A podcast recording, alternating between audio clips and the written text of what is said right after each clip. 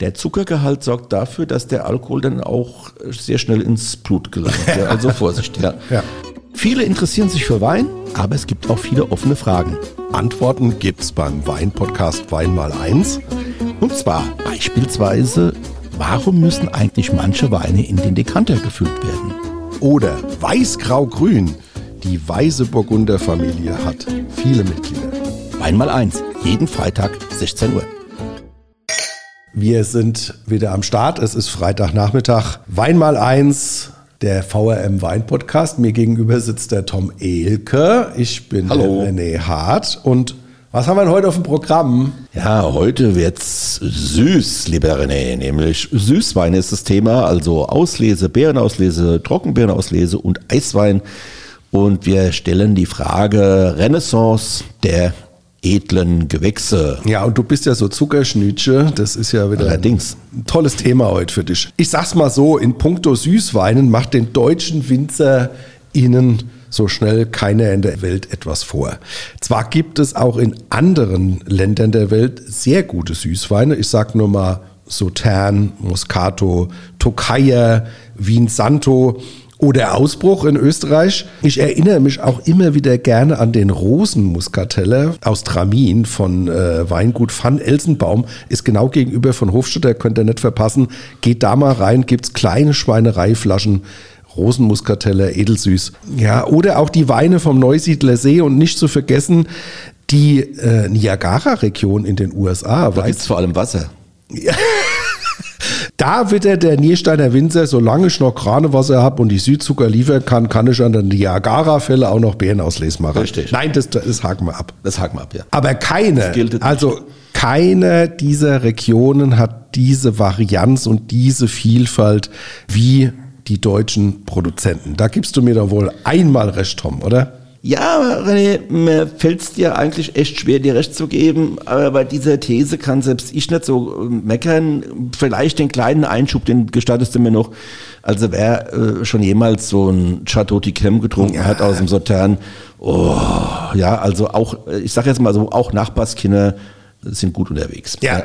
So, ja, also, äh, jetzt gibt's aber nicht nur eine Vielfalt bei den weißen, restsüßen, edelsüßen Produkten, sondern viele vergessen ja dabei völlig, ja, dass es auch noch Rotweine gibt in dieser Richtung, ja. Und du, lieber René, solltest es am allerbesten wissen, denn du hast ja 1997 geheiratet.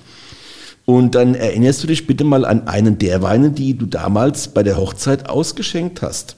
Ich sage nur Jost Senfter, Nierstein, Spätburgunder Blanc de Noir, Beerenauslese aus dem Holzfass. Ja, das war eine Nummer. Äh, Ich glaube, das war auch äh, ja, eine einmalige Aktion. Ich glaube, der Jost hat sowas nie wieder gemacht, obwohl es eigentlich schade ist. Ja, absolut. Aber eigentlich soll es den Wein vielleicht sogar noch geben. Ich hatte ein paar Jahre später mal eine Pulle mit dem Jost aufgezogen. Und ähm, ja, eigentlich bringst du mich da auf eine Idee, weil äh, 97, wer rechnen kann, äh, nächstes Jahr Silberne Hochzeit, da kommt so ein Wein ja gerade recht. Aber zurück zum Thema. Wir wollen ja heute mal die Süßweine ab der Qualitätsstufe Auslese aufwärts beleuchten. Und äh, zack, habe ich dir schon wieder ein Stichwort geliefert, oder? Bin ich gut oder bin ich gut? Ja, ja, der wieder. Ne? Also egal. Aber den Ball, auch den Ball nehme ich dann gerne auf. Äh, allerdings muss ich das Chaos mal so wieder ein bisschen strukturieren, das der René jetzt wieder für, veranstaltet hat. Also ich erkläre mal kurz für unsere Hörerinnen, wie die Abstufungen sind. Es geht nämlich nach dem, nach dem Öxlegraden im Most. Genau. Ja. Also es ist jetzt nicht der Zuckergehalt, ja, was ja oft verwechselt wird, es ist einfach nur, da geht es um die Dichtigkeit, ja, ne, und die Dichte de, des Mostes. Äh, Und da ist es eben so, das hatte man jetzt schon mal in den vergangenen äh, Ja, Staffeln. wir wollen es einfach nur nochmal wiederholen. Ja, also Auslese ist so der Bereich zwischen 83 und 100 Grad Öchsle. Vollreifes Gut, äh, Lesegut darf da mal eben ausgelesen werden. Die Beerenauslese hat 110 bis 128 Grad Öchsle. Da dürfen dann auch edelfaule Beeren, die dann überreif gelesen werden, dabei sein. Trockenbeerenauslese liegt so zwischen 150 und 154 Grad Öchsle.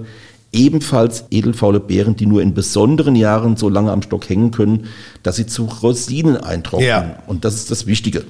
Und die letzte Eskalationsstufe ist dann der Eiswein. Auch die Trauben für Eiswein gibt es nur unter besonderen Witterungsverhältnissen. Das ist das Besondere an dem Richtig. Eiswein, deshalb heißt er ja auch so. Ja.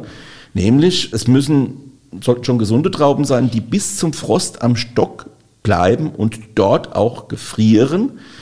Und sie werden dann gefroren, von der Hand gelesen. Es gab mittlerweile auch mal Vollernterlese mhm. und so weiter. Äh, da ist mittlerweile auch das so ein bisschen äh, aufgeweicht. Aber jetzt kommt's, es muss mindestens sieben Grad kalt sein, wenn diese Trauben geerntet werden. Und sie werden dann auch im gefrorenen Zustand eben eingebracht und gekeltert. Und es ist im Prinzip die pure, unverdünnte Frucht, die dann zu Wein wird. Ja, das stimmt. Siehst du, man kann auch scharfe lassen, oder? Allerdings. Hast du gut ja. gemacht.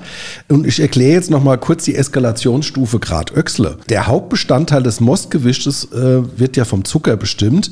Also ist der Zuckergehalt in den gelesenen Trauben immer höher und damit die Zuordnung des entsprechenden Prädikats immer wertiger. Das hängt unter anderem mit dem zunehmend späteren Lesezeitpunkt zusammen. Je nach Witterung können die Trauben am Stock länger Zucker ausbilden und als gesunde oder elefaule Beeren mehr Fruchtsüße und Geschmack Geschmack ausprägen. Gerade Beeren auslesen brauchen aber, Achtung, Nebel warm. Optimal für den Pilz, aber dazu später mehr. Das erklären wir nochmal, wie das bei der Beerenauslese zustande kommt. Und damit das klar ist, heute geht es nur um Weine, die mehr als 45 Gramm pro Liter Restzucker aufweisen. Darunter nennt man die Weine lieblich, aber um die geht es heute nicht. Jetzt kann man dann vielleicht auch nochmal einen Blick auf die Rebsorten werfen. Bei den Auslesen ist in Deutschland immer noch der Riesling die vorherrschende Rebsorte. Riesling-Auslesen sind leicht im Alkohol, extraktreich, fruchtig, aromatisch, mineralisch und mit einer frischen Säure, harmonisch süß und sehr ausgewogen und sie haben ein unglaubliches Aromenportfolio. Deshalb wird der Riesling, der eignet sich ja eben besonders gut gerade dafür. Ja, und die sollten auch natürlich ein bisschen gekühlt getrunken werden, genau. So, Tom, du hattest ja zu den Aromen schon einiges gesagt, aber gerade bei den Riesling-Auslesen, da wird es oftmals ganz exotisch. Da haben wir Ananas, wir haben Mango, Litchi geht immer, ihr erinnert euch? Allerdings. Ja, das war jetzt Spessler, aber ja. Riesling auslesen sind echt top of the pop, muss man sagen. Ich hatte gerade letzte Woche weil wieder eine Gruppe Berliner zu einer kulinarischen Weinprobe und die fragten ab der Mitte der Probe, wann denn jetzt mal die wirklich guten Weinen kämen. Und ich hatte wirklich gute trockene Weine im Angebot. Ja, René, die wollten natürlich äh, die restsüßen Weine haben, das ist mir schon klar da hätte ich vielleicht doch eine Bärenauslese gleich mal zwischendrin ins Rennen werfen sollen. Ja, aber das ist halt aber auch dann schwierig, von der Süße wieder zurück zu einem Trockenwein zu kommen. Das ist für Profis möglich, aber für Amateure, das wäre dann noch schlimmer geworden. Ja, ja das stimmt. Apropos Bärenauslese, da sagst du was. Nämlich auch darin sind wir Weltmeister. Wir heißt nicht der René und ich, sondern die deutschen Winzerinnen und Winzer. Unser gemäßigtes Klima ist nämlich noch immer ideal für die Produktion von Bärenauslese, auch wenn der Klimawandel, und das muss jetzt hier auch mal ehrlicherweise gesagt werden, es mittlerweile echt schwerer macht, denn es geht um den Edelpilz Botrytis. Der benötigt nämlich vollreifes Lesegut und günstiges Herbstwetter. Und da heißt es eben warm, neblig, ja, ist ideal. Und Bärenauslese, äh, also für den Pilz, ja, und Bärenauslesen präsentieren sich mit gold bis honiggelber Farbe, intensive Aromatik, beispielsweise Rosinen, Feigen, Karamell oder eben auch Honig. Sie sind aber auch würzig, füllig und haben so eine animierende Säure. Geeignete Sorten für Beerenauslese sind Scheurebe, mhm. Riesling, Ortega, Huxel. Aber René, erinnere dich, wir hatten auch schon Weißburgunder und Silvaner. Und das hängt wie bei vielem eben in der Weinbereitung auch von der Natur ab und von den Jahrgängen. Genau, wie das halt so läuft und ob man diese Sorte dann tatsächlich zur Auslese bringt oder zur Beerenauslese, das muss man sehen. Aber du hast was gesagt und da wollte ich noch kurz was zu Botrytis. Also diese Edelfäule. Als Edelfäule bezeichnet man den Schimmelpilz Botrytis cinerea, der sich bei wärmerem Herbstwetter auf den reifen Weintrauben bildet. Die Edelfäule befällt die Trauben ab ca. 80 Grad Öxle und nur bei feuchten Frühnebeln an Tagen, die jedoch warm genug sind, dass die Trauben noch abtrocknen können. Und der Schimmelpilz perforiert mit seinen Enzymen die Weinbeere, da die Zellwände der Beerenhaut abgebaut werden. Aha. Infolgedessen tritt bei trockenem Wetter aus den Beeren Feuchtigkeit aus und verdunstet. Dabei steigt die Konzentration der Inhaltsstoffe im Saft der Beeren, ganz klar. Die Saftmenge wird ja reduziert. Zugleich verändert der Pilz die Zusammensetzung der Beeren. Also der Pilz verstoffwechselt Zucker, Säuren und Stickstoff. Relativ verbraucht er aber weit mehr Säure als Zucker und gibt dabei Stoffwechselprodukte wie Glycerin an die Beeren ab. Diesen mikrobiologischen Prozess verändert auch die Farbe und das Aroma des Saftes. Dies führt beispielsweise zum typisch honigartigen Edelfäule-Bouquet, dem sogenannten Botrytis-Ton, Tom. Aha, ja. Jetzt haben wir das Thema Botrytis auch mal geklärt. Ich meine, es ist tatsächlich so, es ist oft, es wird oft genannt, ja. Es ist eine Symbiose zwischen einem Pilz und einer Traube. Das Ja. ist ja ganz interessant. Genau. Und jetzt wisst ihr auch, liebe Hörerinnen und Hörer, wenn mal wieder von Botrytis die Rede ist und Edelfäule, was da gemeint ist und wie das funktioniert.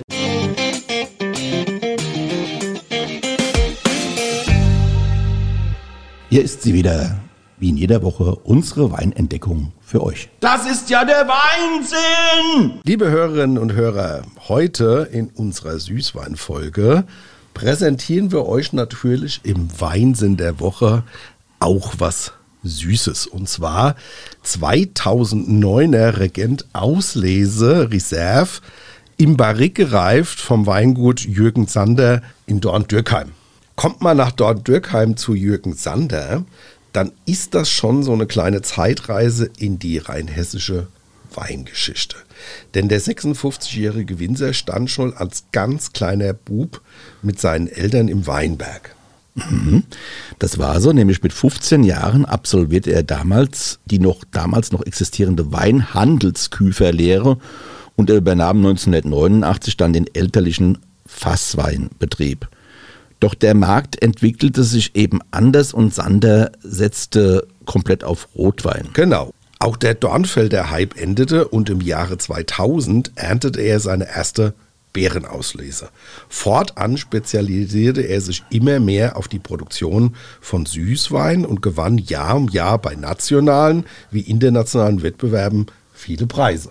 Ja, das ist echt erstaunlich. Also Es blinkt und glitzert, Ja. man da und nur, und nur Süßweine, wie gesagt. Ja. Also heute liegt sein Schwerpunkt ausschließlich tatsächlich auf diesen Produkten. Ja. Auslese, Beerenauslese, Trockenbeerenauslese und Eiswein. Dabei ist er weiterhin flexibel. Ich sage jetzt mal so, gelingt die Eisweinproduktion wegen des Wetters nicht und äh, es muss mindestens minus sieben Grad sein, dann baut er seine Weine eben als Beerenauslesen aus. Ja, und neben den klassischen Sorten Riesling, Silvaner finden wir in seinem Portfolio durchaus Exoten wie Siegerrebe, Kerner und Ortega. Also er überrascht uns immer mal wieder. Ja, wobei Sieger und Ortega ja durchaus Rebsorten sind, die man gerne auch für die Süßweinproduktion und Edelsüßweinproduktion Ja, aber es gibt, gibt sie in Rheinhessen jetzt nicht, mehr, nicht so mehr so. viel. Nicht Also mehr so wenn, viel, wenn du äh, guckst, in Nierstein am, ähm, da war tatsächlich am Wartturm auch immer mal ein, ein Wingert mit äh, Siegerreben. Da bin ich gern mal spazieren gegangen. weil Trauben auch gut schmecken. Und ähm, ja, es wird leider immer weniger und er schafft es immer wieder, doch mal das eine oder andere aus dem Hut zu zaubern. Aber neben den weißen Sorten baut er aber auch rote Gewächse aus. Und da findet man dann so Sachen wie ähm, Spätburgunder Beerenauslese, äh, Blanc Noir. Also solche Seltenheiten hat er durchaus im Programm. Ja, und heute haben wir also auch eine absolute Rarität, die wir euch vorstellen möchten, nämlich eine 2009er Regent, eine Piwi-Rotweinsorte. Richtig. Auslese aus dem Barrique-Fass vor. Da muss man sagen, der Wein hatte unglaublich lange Zeit zum Reifen und wurde erst 2018 gefüllt. Das muss man sich mal vorstellen. 2009 geerntet, 2018 gefüllt. Ja, und gleich mit Gold von der Landwirtschaftskammer prämiert. Und äh, man muss auch sagen, man muss ja erstmal diese Geduld haben, um Ja. so ein Produkt so lange hinzulegen und dann zu gucken, wie entwickelt sich das. Und wir stoßen jetzt mal Am ab. besten, Aber wenn ja. ich die Farbe schon sehe, Ja. dieses blau-violett dicht, also Unfassbar. ja. Ja, Also in der Nase eindeutig, oder? Ja, ja. Es riecht ein bisschen nach Weihnachten, oder? Zimt, Pflaume. Ja, Waldbeeren. Waldbeeren, ja. Ja, Cassis. Ja, also extrem viele äh, Fruchtaromen haben wir da drin. Himbeerdrops. ja, ja, aber ich finde auch, und ihr habt es ja gesehen, vielleicht auch die Christine Beder hat ja mit uns probiert. Und die Christine Beder meinte, sie rieche da eine Linzer Torte und äh, tatsächlich so ein bisschen Backwerk Ja. ist tatsächlich da und alle wissen wir, Linzer Torte wird glaube ich aus Johannisbeergelee gemacht, also dieses Cassis findet man da auch wieder, zwar nicht die blauen, sondern die roten. Und im Mund finde ich, hast du dieses Spektrum an Aromen, die hast Ja. du ja voll da drin auch. Ja, und das Schöne ist ja dadurch, ist der Wein nicht einfach nur süß, sondern der hat halt auch wirklich eine Tiefe, der hat eine Aromenvielfalt. Wenn man den so ein bisschen auch im Mund auf der Zunge hinher bewegt, dann schließt sich das alles nochmal ein bisschen mehr auf. Also das ist alles andere als nur ein süß gefärbter Saft oder so. Ja, das ist wunderbar. Ja, Wunderbar. Äh, da muss man auch zu sagen, die gerade die Tannine, die jetzt moderat eingebunden sind, also ist jetzt nicht sehr gerbstoffig oder sonst Mhm. wie, sondern sehr weich, die geben diesem süßen Wein aber tatsächlich Struktur und Tiefe. Mhm. Und viele sagen ja, ja, ein edelsüße Weißwein, das trinke ich mal ganz gerne, aber Leute, mal ehrlich, probiert mal edelsüße Rotweine, weil die gibt es auf dem Markt ja ganz, ganz Ja. selten. Und wenn, muss man auch sagen, die in so einer Qualität zu machen, da braucht es schon viel Und man merkt handwerkliches. diese, diese lange Erfahrung, die er damit Genau. hat. Dieses Spezialistentum. Also er macht ja nur solche edelsüßen Spezialitäten, ja. Und das geht auch bei ihm im Roten wunderbar. Genau. Und ich habe mal überlegt, was da perfekt passen würde, wäre ein Dessert, Schokodessert, eine Mousse au Chocolat, wäre auch fantastisch, aber auch schöne Käseplatte. Überraschend für die Leute, wenn man da eine Käseplatte Ja. hinstellt und sagt, hier, wir haben da was und dann sagen Und das hä? darf auch durchaus kräftiger Käse Ja, sein. ja, ja, ja, ja. Wir haben nur noch einen Tipp. Also wir haben ein bisschen angekühlt. Wir fanden das schöner, dass man das wie bei den Weißweinen auch macht, dass wir ein bisschen angekühlt haben. Das hilft dem auch nochmal mit dem Restzucker so ein bisschen, finde ich. Alkohol 11, Restzucker 60 Gramm und Säure 5,8. Leute, Und jetzt müsst ihr euch aber festhalten. Der Ja. René sagt jetzt gleich, was dieser Wein kostet. kostet 12 Euro. Also ich halte das für ein Top-Preis-Genuss-Verhältnis. Richtig. So, und wer da Bedarf hat, er steht als Weingut Sander tatsächlich in Dorn-Dürnkheim auch im Telefonbuch, hat keine Webseite und wer Schwierigkeiten hat, ihn zu finden, uns einfach anmailen. Ja. Tom, sag nochmal die Adresse. Wein mal eins at vrm.de. Genau, wir connecten euch.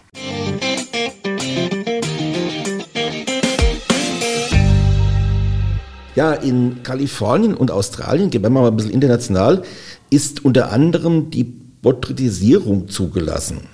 Komisches Wort, aber es ist so, heißt auch so. Das heißt also, die Kameraden da in Übersee spritzen Pilzsporen auf die Trauben, damit man im großen Stil edelsüße Weine machen kann. Und da sage ich jetzt mal ganz ehrlich, René, ich finde es prima, dass das bei uns noch alles die Natur macht. Ja, ich sehe das genauso, muss ich nichts zu sagen. Da bin ich wieder bei den Naturprodukten, dass ich sage, das macht ja seinen Sinn, dass alles auch etwas Zeit braucht und, und, und. Egal. Kommen wir zur nächsten Eskalation. Und die nächste Eskalation ist dann, dass man die Trauben so lange eintrocknen lässt, damit man später daraus eine trocken Beerenauslese produzieren kann. Nichts anderes ist das. Bei der Beerenauslese ist die Botrytis zwar erwünscht, aber nicht zwingend Voraussetzung zur Herstellung. So kann eine Trockenbeerenauslese ohne Trauben mit Edelfäule nicht gekeltert werden. Ja, also bei der Beerenauslese geht das schon, Ja. bei der Trockenbeerenauslese geht es Okay. nicht. Kleiner Exkurs in den Rheingau. Was ist da schon wieder? Die Edelfäule soll in Deutschland das erste Mal im Jahre 1775 in den Weinbergen des Schloss Johannesberg entdeckt worden sein. Ursache, du erinnerst dich, die Entdeckung Spätlese. war die Verspätung des Boten, der die Genehmigung des Fulda Fürstabtes zur Weinlese bringen sollte. Der hat einfach zu lang gebraucht. Und obwohl bei Eintreffen des Boten die Trauben bereits Schimmel hatten oder zeigten, wurden diese noch geerntet und erbrachten einen köstlichen Wein. Du erinnerst dich, gibt es auch als Comic von Michael Apitz, Karl der Spätlesereiter. Also wer Comic-Fan ist, unbedingt mal reingucken. Also es ging um nichts weniger als die Erfindung, in Anführungszeichen, Ja. der Spätlese. genau. Bei der Trockenbeerenauslese, das muss man auch mal sagen, wer das schon mal mitgemacht hat, der weiß, von was ich rede. Die Lese ist halt schon sehr aufwendig, weil man muss teilweise mehrfach durch den Weinberg gehen und davon bekommt man dann aber auch hochkonzentrierte, opulente Weine, die über Jahrzehnte getrunken werden können. Apropos getrunken, mhm. lieber René. Ab Beerenauslese fällt es einem extrem schwer, die Sorte noch zu erkennen. Denn das liegt tatsächlich wohl ähm, wesentlich am Botrytis-Ton und daran, dass die Weine einiges an Primäraromen, also Frucht und so weiter, äh, verloren haben und Zucker und Säure dominieren dann eben diese Weine. Ne? Und dann ist es schon nicht ganz so einfach, die Rebsorte mehr rauszuschmecken. Nein, das äh, gelingt mir auch sehr selten, muss ich dann sagen. Ja. ja. Aber gutes Stichwort ist Säure. Viele meinen ja, äh, ich trinke lieber einen süßen Wein, weil der weniger Säure hat. Das ist natürlich fatal. Dem ist natürlich nicht so. Ich hatte ja selbst vor fünf Jahren äh, mal eine Beerenauslese von einem Riesling gekauft und die hatte fast 14 Promille Säure. Bam. Äh, äh, wenn dem nicht so wäre oder dem nicht so gewesen wäre, äh, hätte man, ich sag's jetzt mal, belangloses Zuckerwasser und nicht die Freude. Da muss man sagen, Fakt ist, edelsüße Weine enthalten oft 100 Gramm Restzucker und mehr. Aufgrund der natürlichen Konzentration bieten sie aber auch bis zu doppelt so viel Säure wie normal gelesene Trauben.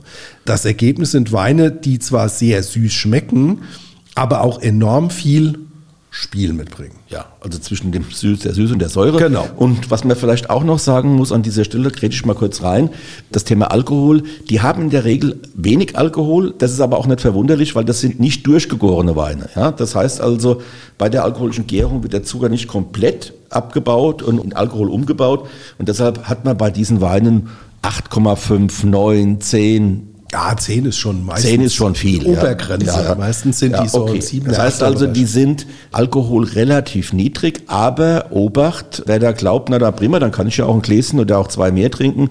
Der Zuckergehalt sorgt dafür, dass der Alkohol dann auch sehr schnell ins Blut gelangt. Also Vorsicht. Ja. Ja. Lass uns doch zum Schluss nochmal zur Königsklasse zurückkommen. Da hat man, die hat man vorhin ja schon mal so ein bisschen angeteasert, ja, nämlich den Eiswein. Ja. Und das muss man leider sagen, aufgrund des Klimawandels immer schwieriger. Und man hat auch leider die letzten Jahre immer mal wieder Kameraden entdeckt, äh, die diese Produktion weinrechtlich nicht so ganz korrekt hergestellt haben. Also ich sage mal Stichwort äh, Eisweine aus dem Gefrierfach. Mm, ja. mm. Denn es gibt eine wichtige Voraussetzung, und das habe ich vorhin auch schon mal genannt, ja, muss einfach minus sieben Grad kalt sein. Nur dann dürfen diese Trauben äh, mindestens minus sieben Grad. Mindestens minus sieben mm. Grad. Denn nur dann darf eben gelesen werden. Die Trauben sollen, auch das habe ich schon gesagt, gefroren auf die Kälte kommen. Ja, ja, warum kommen die gefroren auf die Kälte? Ja, das so, haben wir nicht ja, gesagt. So trennen sich eben in der Traube Wasser und Fruchtbestandteil, wobei das Wasser zum Großteil in der Traube zurückbleibt und nur eine kleine Menge so hochkonzentrierte Traubensaft wird gewonnen beim Keltern. Jetzt kommen wir zu diesem Thema, das ich dann eingangs angesprochen habe, warum es so schwierig wird, eben diesen Eiswein herzustellen. Das Thema Klimawandel mal wieder. Also auch hier, wir haben in der Regel milde Winter, gibt nicht so oft Frost. Jetzt ist es halt so, die Zeitspanne zwischen der Reife der Traube, ja, wenn die Reife am Stock hängt, und dem Frost, der häufig bei uns nicht mehr im November, wie das früher war, sondern erst im Januar, manchmal erst Februar oder März eintritt. Diese Spanne ist zu lang, um dieses Lesegut noch so am Rebstock zu halten, mhm. damit da noch was Vernünftiges bei rauskommt. Mhm. Das heißt also, in der Regel fault dann alles weg. Ne? Deshalb gehen auch immer weniger Winzer das Risiko ein, tatsächlich die Trauben für Eiswein hängen zu lassen in großen Jahrgängen ja oder Winzer, die sich, wir kennen eins, zwei, die sich speziell auf Eiswein dann eben ausgerichtet haben, die äh, sind da noch dran. Aber es ist tatsächlich ein Risiko. Es kann eine ganze Ernte verloren gehen, wenn man die Trauben hängen lässt für Eiswein äh, und am Ende faulen die am Stock weg. Mhm.